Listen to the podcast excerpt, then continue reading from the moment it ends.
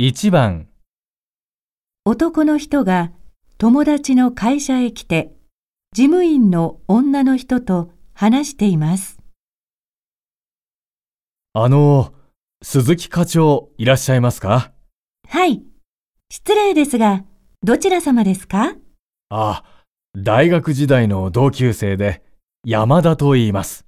お約束はなさってますかあ、いいえ、この近くに来る用があったもんですから、ちょっと寄ったんですが、そうですか。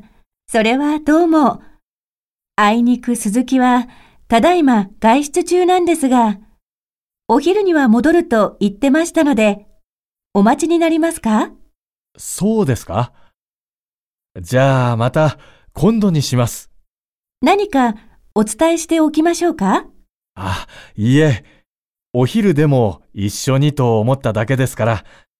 じゃあどうも。どうも、申し訳ございません。